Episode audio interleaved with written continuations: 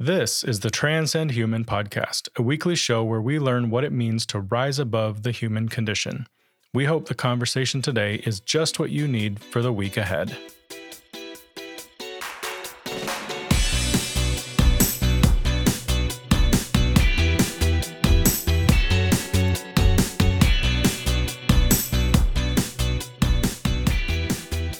Good morning, everybody, and welcome back to the Transcend Human podcast. It is great to be with you again. Another sunny Monday morning here in Southern California, January 24th, 2022.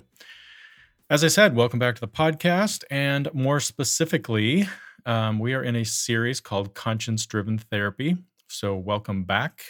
This is week 3. So if you've missed out on week 1 and week 2, I would really encourage you to go back and make sure you have those 2 under your belt. It'll help explain a lot as we keep moving here in the series. So before we get started today, before we really dive into the content, I have something fun, some fun news I want to share.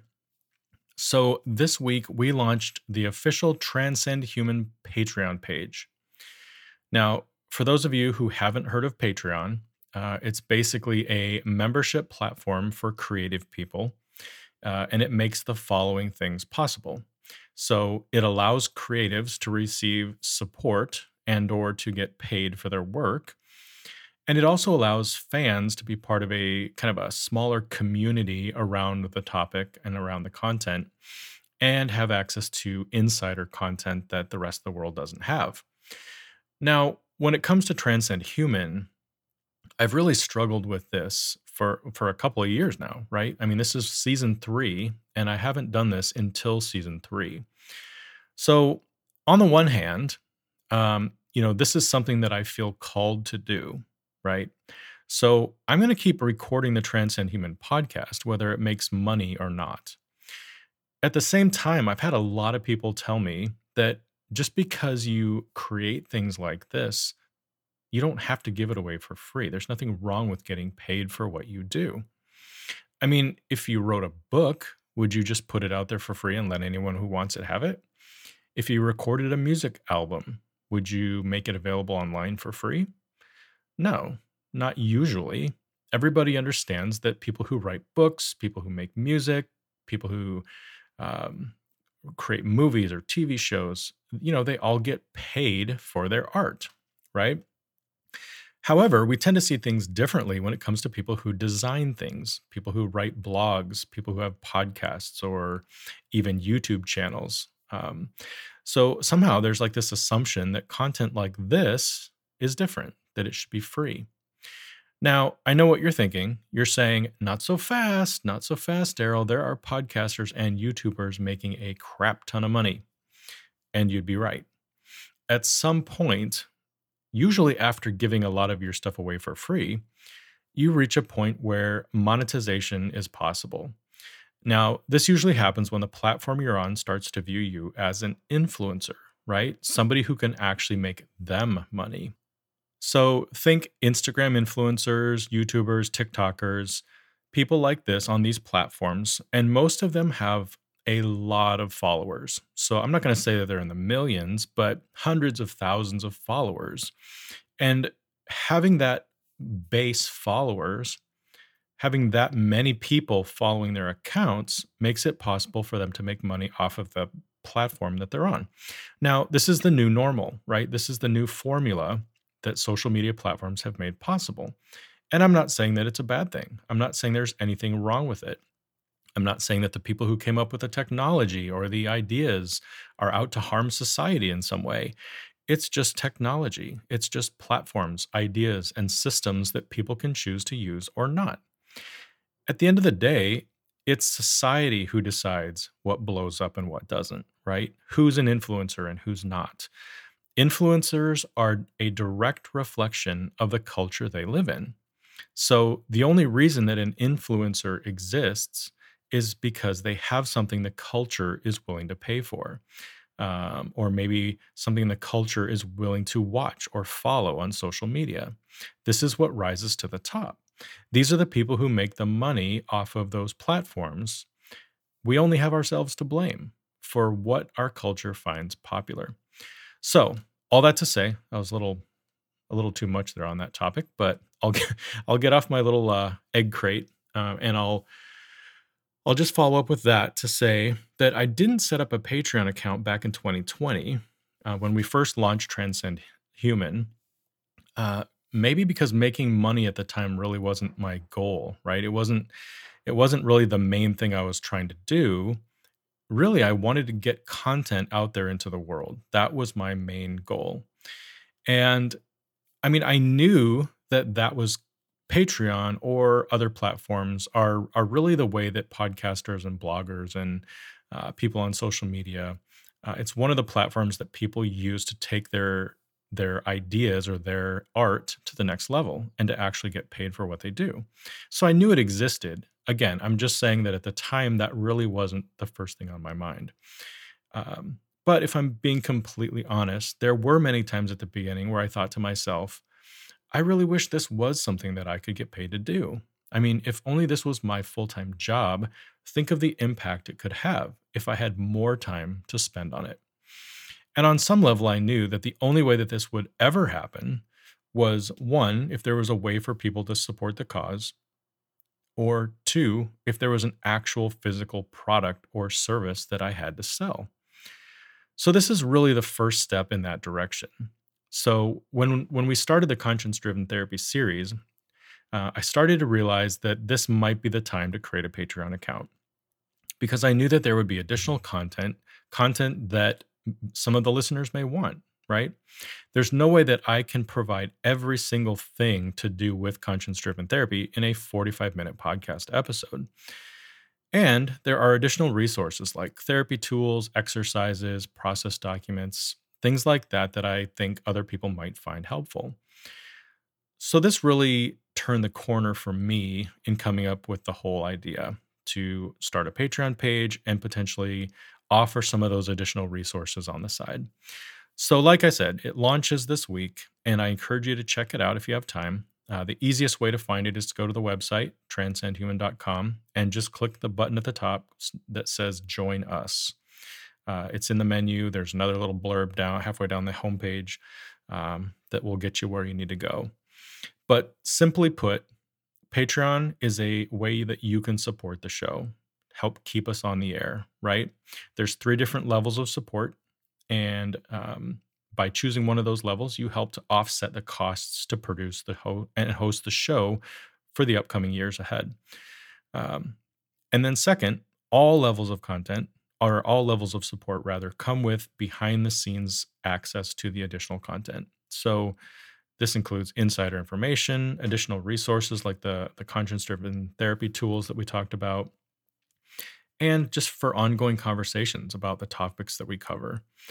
So if any of that sounds interesting to you, head on over to the Patreon page after this episode and sign up, all right? Join this new community of people that are interested in transcending the human condition together. Okay, enough of that. Let's get into our topic for today. But first, where are we? So again, the Conscience-Driven Therapy series, that's what we're in, learning to transcend the human condition. That's our goal. And we have talked previously about the fact that we are breaking things into 2 categories, 2 parts. Part 1 are the things that we cannot control. Part 2 are the things that we can control. We are in chapter 3, which is the last chapter in the things that we cannot control. So the minute of transparency for this week, I'm just going to call it, I didn't see that coming. And I'm just going to walk through a few of the things that I didn't see coming in my own life. So when you think back on your life, there are probably things that you can point to that just came out of the blue, right? Good things, bad things, but things that you didn't plan for, things that you didn't expect. Now, some of these events made your life amazing for a short time. Some of them made your life amazing for the long haul. Others made your life really, really difficult for a short period of time. And then still other things changed your life forever in a negative way. And this is pretty typical for all of us. So when I look back on my life, let's see if I can fit a few events into each of those 4 categories. So let's start with short-term positive. So I think one thing that just really jumps out to me is, I went to school to be a therapist, So I got my MSW, worked hard to get my LCSW, spent a few years in the mental health field. That's the track I was on. And then at some point, I just started doing things on the side that had to do with web design. I bought some Macromedia programs like Flash and Fireworks and Freehand and Dreamweaver, literally installed them on my computer and just started doing tutorials on how to use these products and these programs. And over time, it just became a fun thing that I did on the side, right? I was able to do some basic design. I was able to build some websites, things like that. I did a few freelance projects to make a little extra money. And at some point, the church we were going to realized that I knew how to do some of those things, and they said, "Hey, why don't you come volunteer for the church and help us with our web stuff?" So I came in. I met with the communication director, and she basically handed me the keys to the kingdom and said, "Hey, anything you can do to make this website better, do it." And so for the next 2 years, I volunteered at that church. And then eventually they saw the value in having a person on more often and available more often. And so they offered me a job to be the web director at that church.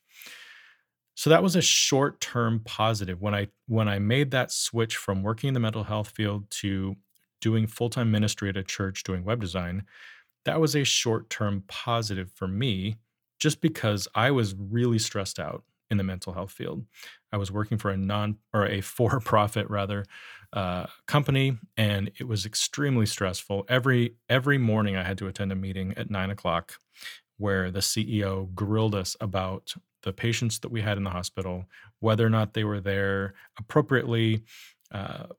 Anytime we discharged a patient, we would get grilled as to why we discharged them, and the CEO wanted to be 100% sure that we had used up all the insurance dollars for that person and that we didn't send them home early without using up any of their insurance dollars. So, in my head, that was a little sleazy, but it's also the way that the world works. So that's what I was struggling with. And this whole job change came at the perfect time. It was a short-term positive that then eventually turned into a long-term positive of doing ministry for the next 10 to 15 years. But if I really want to talk about long-term positive, I have to go the easy route and talk about my marriage, because obviously that is one of the decisions I made back in the late 1990s that has impacted the rest of my life for the better. So Tammy and I both worked at a mental health hospital. We were both doing case management. And over time, we started hanging out in friend groups, and then we started hanging out more and more together, just the two of us. And eventually that led to being engaged, got married in 1999, and we've lived happily ever after.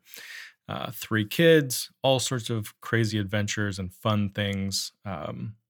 But yeah, that was a long-term positive in my life that is still going today. Next, short-term negative. So it's not hard to look back even just a few years and remember when I was working at a church as the web director at the church, and out of the blue, I was called into my supervisor's office, and he basically said, "Yeah, so things are changing around here. We're basically restructuring, and we're going to kind of have a new focus going forward. And with that new focus, we're just, we're going to have a few less positions. And so your position is going away, and this other lady's position is going away. And it just is what it is. Sorry, you've basically are out of job." So that was obviously a short-term negative, an extremely negative. When you live in Southern California and the socioeconomic stresses are the way they are, losing a job is not a fun thing. So we eventually worked through it. I started some freelance stuff, eventually got another full-time job, and we made it through that negative period of time. But again, it was an extremely negative thing that happened in a very short period of time. Now, long-term negative. I think I talked last week about finding pornography at a young age. That definitely turned out to be a long-term negative. Not so much that I'm still struggling the way I did back then, but more that it just, when it becomes such a big deal in your life for a period of time, those effects linger for the rest of your life. And so even though I may say now that I'm doing much better, at the same time, it's still part of my story. It's still part of who I am and what I have to think about and fight against every day of my life. So that's one. But an even bigger one is probably when, a loved one passes away. And so I just want to talk for a few minutes about my wife's mom, Cindy, and her passing. It was back when we first started dating. Cindy had been through cancer a number of times, and this final time it just wasn't going away. And all of the treatments that they were trying weren't working. And so I still remember, working through it with my wife and going and hanging out with Cindy toward the end, to the point where at some point I remember flying up to Minneapolis, Minnesota, and being there in the hospital the last week before she passed. Very difficult time for my wife, obviously, but for me too. I had dealt with that maybe once before in my life. And I don't think that I was really close enough to the person at the time to where it had the impact on me that it did this time. But this was real, and it was in your face, and it was, within that circle of family that it just made it a very difficult thing. So obviously that happened. That was a kind of a short-term event that happened, but obviously there is a long-term effect that has on Tammy, on me, on our family, on our kids. Our kids still look back and want to know, what was Grandma like? Tell us more about Nana, that sort of thing. So there you go. Short-term positive, short-term negative, and long-term negative. And I'm sure if you look back at your life, you could place all sorts of events into those four categories as well. But for today, we're actually going to focus on the last two, so the negative events that we experienced in our past. And these are events that we may have some level of control over back then, but once they happened, we lost that control, and now we're left to deal with the consequences. And we'll talk more about that here in a minute. But Chapter 3 of Conscience-Driven Therapy is There Were Landmines and Minefields Along the Way. We're going to break it into three parts again this week. Number 1 is defining landmines and minefields. Number 2, landmines and minefields come in many colors. And finally, receiving the Purple Heart. So number 1, defining landmines and minefields. So today we're going to look at the negative events from our past, and we're going to use a military illustration. So in war, there are soldiers, armored vehicles, tanks, planes, ships, guns, all things that we can see and deal with. But there's another thing in war. There are hidden dangers, things like landmines and minefields. So these are less visible implements of war, right? And it's a perfect illustration for some of the negative events in our past for a few reasons. First, because they're hidden. So we don't even realize sometimes the danger we're in until it's too late. Number 2, when triggered, they can be devastating. And number 3, the more we learn about them, the better chance we have of surviving them. Now, each is unique, so let's spend a few minutes defining each one, starting with landmines. So, for the sake of this illustration, we're going to view a landmine as a one-time negative event from our past. Now, obviously, before it happened to us, it was in the future, which is an important thing to understand because there may still be landmines coming in our future. All right, we're going to talk a lot about the past today, but keep in mind that these things are still future as well. So as we work through this episode, we are looking backward. We're looking at the landmines that we experienced in our past. And these landmines can come in two different varieties. The first are the landmines that happened to us. And the second are the landmines that we may have helped bury in the ground. Now, at the end of the day, if the landmine goes off, it really doesn't matter which type it is, right? It still explodes. It still causes damage. But there are some really interesting differences between the two situations. So let's use an example of the first one. So landmine that happened to us. Let's say that we are hit by a drunk driver out of nowhere, right? This is an example of a landmine that happened to us. Obviously, this is life-altering. We may have a serious medical injury. It could change our life forever. But if you look back at that incident, you tend to focus on the event itself and how bad it was and how angry we were at the driver, right? The drunk driver, or maybe even God for allowing it to happen in the first place.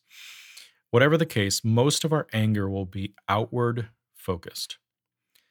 Now, let's look at an example of something that we may have helped cause. So let's say back in the day, we decided to have an affair. We got caught and our partner left us. We find ourselves divorced, and our relationship with our kids is never the same again. In this situation, we can still look back and get angry at the event itself, and we can even be angry with God if that helps for some reason. But in this scenario, we're the ones to blame, right? We helped bury the landmine. So when it blew up in our face, we have to come to grips with the fact that we were part of that situation. We helped cause that situation to happen. And in this scenario, there will be inward-focused anger, anger at ourselves for our behavior. See the difference? It's subtle, but very important when we deal with the outcomes of these scenarios. Okay, next let's talk about minefields. So in war, a minefield is simply an area where there are numerous landmines buried. So a good example of this is the DMZ, or what we call the demilitarized zone. It's a strip of land between North and South Korea. I think it's like 160 miles wide or long and 2.5 miles wide. So it's a really huge chunk of land, right? And this strip of land is covered in landmines, at least at the beginning. They've done a lot of work to remove some of them. But in its original state, the DMZ was a minefield, and the whole purpose was to keep people from going back and forth over the border from north to south or from south to north. So what does this have to do with our past? Well, if a landmine is a one-time negative event from our past, then a minefield is a group of landmines, right? Or a pattern of landmines that impact us in some way or another. And just like landmines, minefields come in a few varieties as well.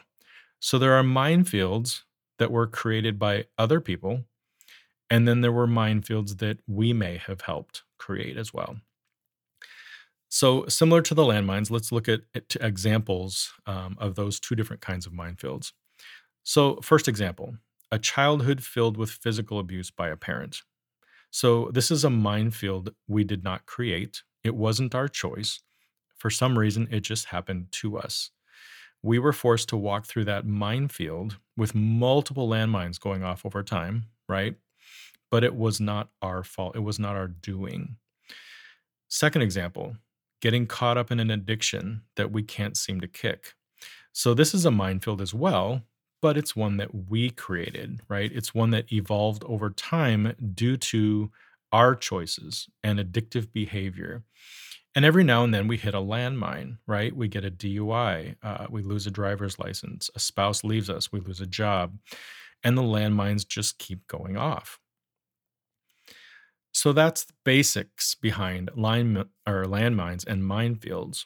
Simple definitions and a simple difference, right? A landmine is a one-time negative event in our past, and a minefield is a group of landmines from our past. Okay. Number two, landmines and minefields come in many colors. So now that we've defined what we're talking about, let's get a little more specific. So each of us has been through negative events in our lives, right? Events that happened to us and events that we may have participated in a bit.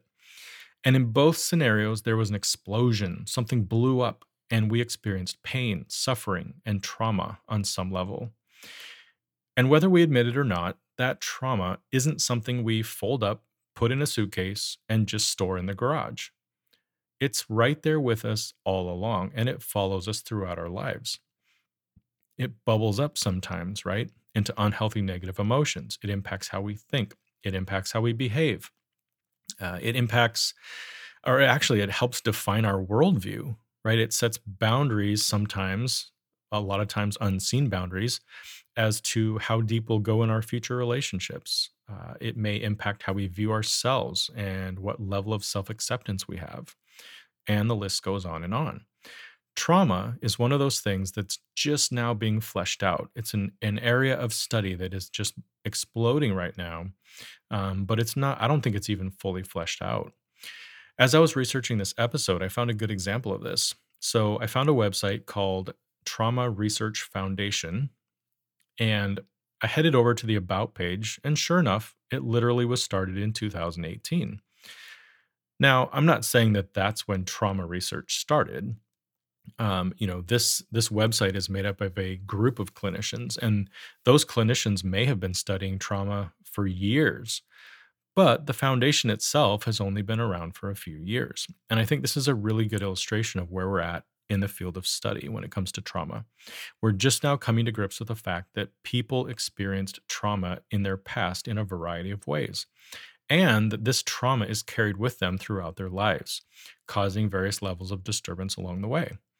Everything from a feeling of low-level sadness to feeling like life isn't worth living anymore.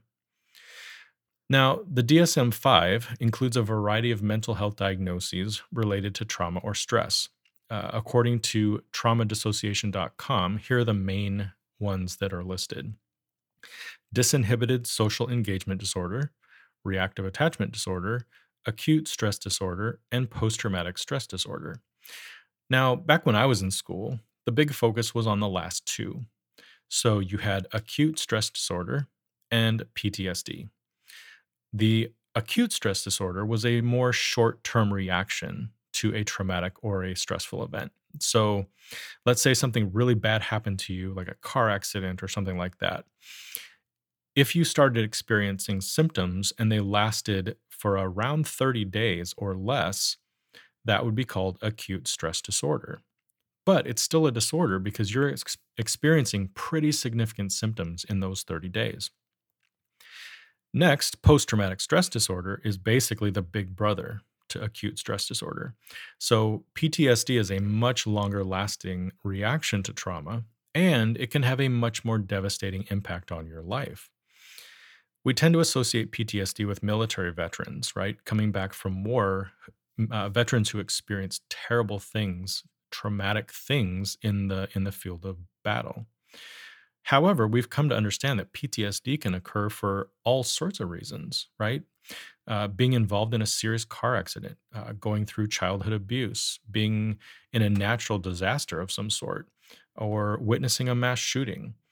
Each of these situations provide a level of trauma that can lead to symptoms of PTSD. All that to say, trauma is a very real thing, no matter how big of a role it plays in your life right now. And to pull it all together, this trauma is often a direct result of the landmines and the minefields that we walked through or are still walking through today.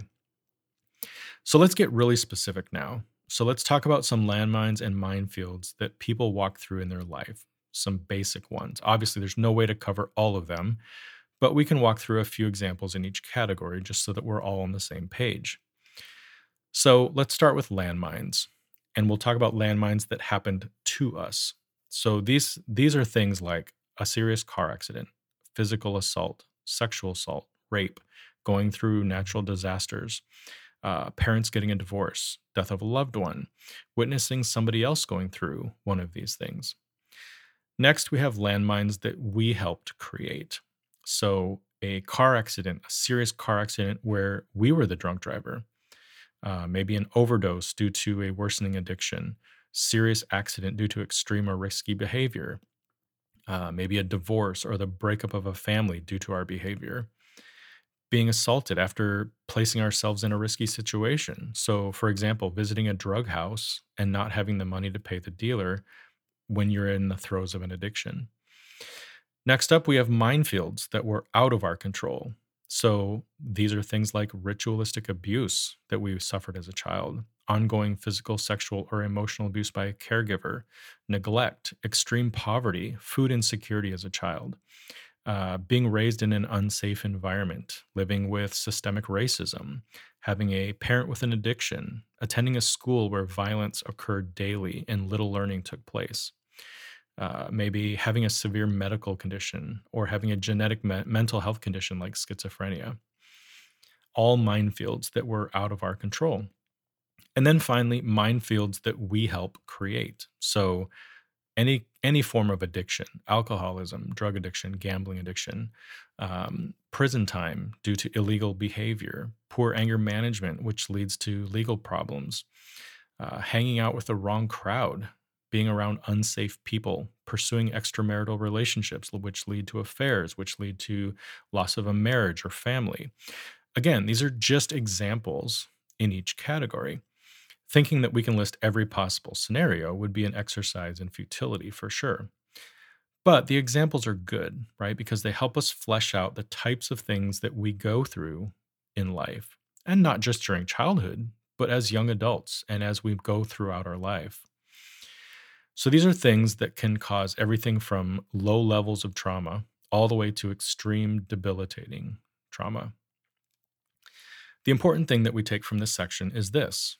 We've all experienced landmines and minefields, to varying degrees, of course, but we've all been through them.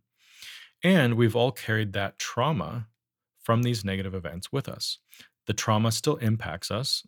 It can be very subconscious or it can be overt. And it's also important to understand that we're not out of the woods as grown adults.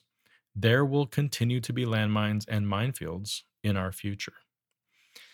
Now, this is the perfect time to stop and talk about our first conscience-driven therapy tool. So I put together a tool called the Landmines and Minefields Inventory. And this tool basically walks you through a set of questions and self-evaluation processes that, when completed, will help you to see these things in your past. So when you're done, you'll have a list of all of the major negative life events that you walked through to date.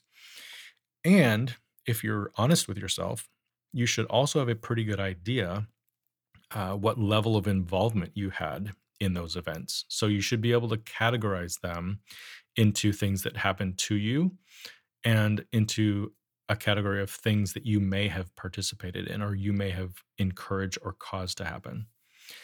So this tool will be available this week on the Transcend Human Patreon page that we talked about at the beginning. All right, number 3, receiving the Purple Heart. So most people have heard of the Purple Heart, right? Originally called the Badge of Military Merit. It was instituted by George Washington back in 1782, and it's an award that is bestowed upon a soldier wounded in battle. It's our oldest military award still presented to American service members. It's pretty cool. And I really love this illustration for this reason, because first of all, it matches up perfectly with our topic for this week. So we're using the whole military illustration of landmines and minefields. But 2, because it also illustrates the first step in healing from things that tripped us up in life, the negative life events that harmed us in some way and may have taken us out of the game. So let's kind of walk through this and go through another illustration. I'll just call it the life cycle of a soldier. So let's pretend that there's a young high school graduate who feels called to a life of service. So he or she marches down to the local recruiter's office and signs up for the Army. They go through the following steps. They take a test called the ASVAB. They take a physical exam. They meet with a counselor. They take an oath of enlistment. And then they report to basic training. Basic training, also called boot camp, is a 10-week intensive training session, which includes physical fitness, what I would call indoctrination, but basically all you need to know about the Army, its core values, and what it means to be a soldier. Next, you are given the tools you need to become a soldier. So combat training, teamwork training, weapons training, all of those things. And then in the last 2 to 3 weeks, you have advanced training in marksmanship, convoy operations, urban warfare, and field training. And at the end of basic training, you graduate. Then you're assigned to a base somewhere in the US or around the world. You receive additional training, and you're now officially part of this machine called the US Army. Now, bear with me. I know I'm going through a lot of detail here, but it's only because I find it fascinating. Back when I was in high school, I thought seriously about joining the Air Force. I had this dream to fly planes. A lot of my friends did too. We used to talk about it all the time, talk about joining the military, getting our training, and then someday transitioning to fly private jets or commercial planes. At some point, I decided against it, but a few of my friends did go into the military, and I'm so proud of them for doing it. Later in life, my brother joined the military. He did his initial time, and then I think he re-enlisted once or twice after that before ending and leaving military life. More recently, his son, my nephew, joined the Army and is currently serving on the East Coast. And more recently, my daughter's boyfriend serves in the Navy. He's what we call a nuke, which is short for a Navy officer who works on the nuclear power plants on the ship. He's serving right now on the USS Lincoln, a large aircraft carrier out of San Diego. So because of this, I've spent a fair amount of time talking to people about the military and researching the process, in part to understand what a soldier goes through, but also because there's that part of me still that wishes that I could have been part of it myself. At any rate, on with the illustration. So the soldier is now an official part of the U.S. Army. He or she is stationed at a base, and eventually they are called into active duty, and they are sent on what's called a tour of duty. And during this tour, let's say it's in the Middle East somewhere, or it's in the South Seas, I don't know. But at some point, they encounter actual combat. So it's no longer training or testing or practice scenarios. These are real weapons, real bullets, and yes, real landmines and minefields. So one day, on a short mission into a secluded area of the combat zone, the team encounters heavy fire, and our soldier takes a bullet in his or her shoulder. They return to base, and they're taken to medical, where they're patched up. If it's something they can recover from quickly, they heal and they continue to serve. If it's a serious injury that requires additional medical attention, they may be sent home to recover. Or if the injury is so severe that it changes their ability to serve, they may be honorably discharged from the Army. But in any of these scenarios, the soldier typically receives the Purple Heart because they were wounded in combat. They put themselves in harm's way in order to protect our way of life. And that's not something to be taken lightly. However, it's important to understand that being awarded the Purple Heart is only step one in the healing process for a soldier. Yes, it's important. Yes, it's the right thing to do. Yes, they need to be recognized for their service and bravery, but it's only step one. Getting the Purple Heart doesn't mean it's over, said and done. It doesn't mean that you're fixed. It doesn't mean that life goes back to normal. In fact, it could just be the beginning. There may be additional medical attention required, and there may be mental health issues that creep in once you return to civilian life. And this is step two, right? Step two is the physical and emotional healing that's required in the future. And this is exactly what we need to understand about the landmines and minefields that we walk through in life. We need to start looking back on our childhood, our upbringing, and some of the things that we went through as our tour of duty. During that tour of duty, we found ourselves in a few minefields, and unfortunately, we stepped on a few landmines. And that's what led us to today. That's where we are in life, wounded and in need of various levels of medical and emotional attention. Some of us may only need a Band-Aid, and we're good to go. Others may require surgery, but fully recover. And then there are those who don't recover, whose injuries are so severe that they just can't rejoin the fight. They aren't able to return to the level they were at prior to the injury.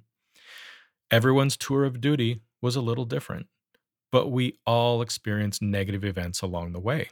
It's just the way that life works. It's what we refer to as the human condition. And if this is true, then each of us has been through things capable of producing trauma in our lives. And just like the soldier has step one and step two in the healing process, so too, we have a very important step process in our healing as well. Step one is to identify our landmines and minefields. So this is very similar to receiving the Purple Heart. In order to get that medal, the recognition, a superior officer simply needs to confirm that you were injured in active combat. There needs to be proof by a medical officer that treatment was required after the injury. And if that proof is in place, you aren't recommended for the award. You are entitled to it. And so it is with us. The first step in the healing process is to determine what happened. This seems like a simple thing, right? But we all know people who are closed down about their past. Someone who makes it sound like nothing bad ever happened in them, in their past. Maybe it's because they've never done the hard work to really understand how their past affected them. Maybe they haven't defined some of those negative events from their past as being traumatic. So that's where we need to start, doing a ruthless inventory of the things that happened to us in our past. The things that happened to us, or the things that we may have participated in ourselves. Again, we have that tool I talked about that can help us identify those things called the Landmines and Minefields Inventory. And again, it'll be on the Patreon page later this week. Step 2, dealing with our trauma. So now that we have everything defined, we know what we're dealing with. We've all heard phrases like, the more you know, knowing is half the battle. You have to name it to claim it. You have to know it to own it. You have to define the win in order to achieve the win. These are all very similar, right? In that there needs to be a target before we can start shooting. But once the target is in place, we're ready for the next step, which in this case is to deal with the trauma that we've experienced. Sometimes we refer to this stuff as baggage, right? Or we say things like, that person has issues, or she's a little unstable, or he just can't seem to keep it together. But for the sake of consistency, we're just going to call it trauma. We're going to allow that to be the blanket that covers all of the negative events from our past and the impact that it's having on us today. Now, we aren't going to go into great detail on this process, but that's okay, because we'll get there. Conscience-driven therapy is that process, or at least it's meant to be. So chapters 1 through 3 have been all about the things that we cannot control, the things that happened to us in our past. But next week, and then for the rest of the book, we're going to talk about the things that we can control. Sound familiar? Step 1, define the problem. Step 2, find solutions and implement them. That's our roadmap for the rest of the series. So let's land the plane this week. So we wrapped up chapter 3. This is our review of things that we cannot control, things that just come standard with the human condition. In chapter 1, a lot of things came before us. We talked about the controversy, the sin virus, and our unique DNA. In chapter 2, we were sent in a specific direction. We talked about the people, places, and things in our past that kind of headed us in one direction or the other. And then today, we talked about the landmines and minefields in our past, the big things, the negative events that produce trauma in our lives. So this week, let's ask ourselves the following questions. Looking back on our lives, can we list the major landmines that we experienced? Did these happen to us? Did we play a role in them? Next, what were some of the minefields we walked through? Can we identify minefields that were forced on us? Things like physical, emotional, or sexual abuse or neglect? Or were there minefields that we built for ourselves? Were there addictions, patterns of illegal behavior, or relational chaos that we seem to be active participants in? And finally, what would it take for us to get the Purple Heart? Have we done a ruthless inventory of our past? Can we list with certainty the things that happened to us, or what we may have actually injected into our lives in terms of trauma, and are we able to see the side effects of that trauma in our lives today? Well, that's it for the first section of the book, folks. Thank you so much for joining us this week. I cannot wait for our next installment. The first chapter in the second section of Conscience-Driven Therapy is next week, so these are things that we can control. I hope you'll come back and join us again next week as we dive into the nitty-gritty process of healing. Chapter 4 is called The First Step Toward Health and Healing. So again, that's it. Have a great week, everyone. Love hanging with you. Love presenting this information. Hopefully it's helping you. And hopefully as we complete this series, you'll have a massive new tool belt of ways to rise above the human condition. So as always, have a great week and keep transcending human.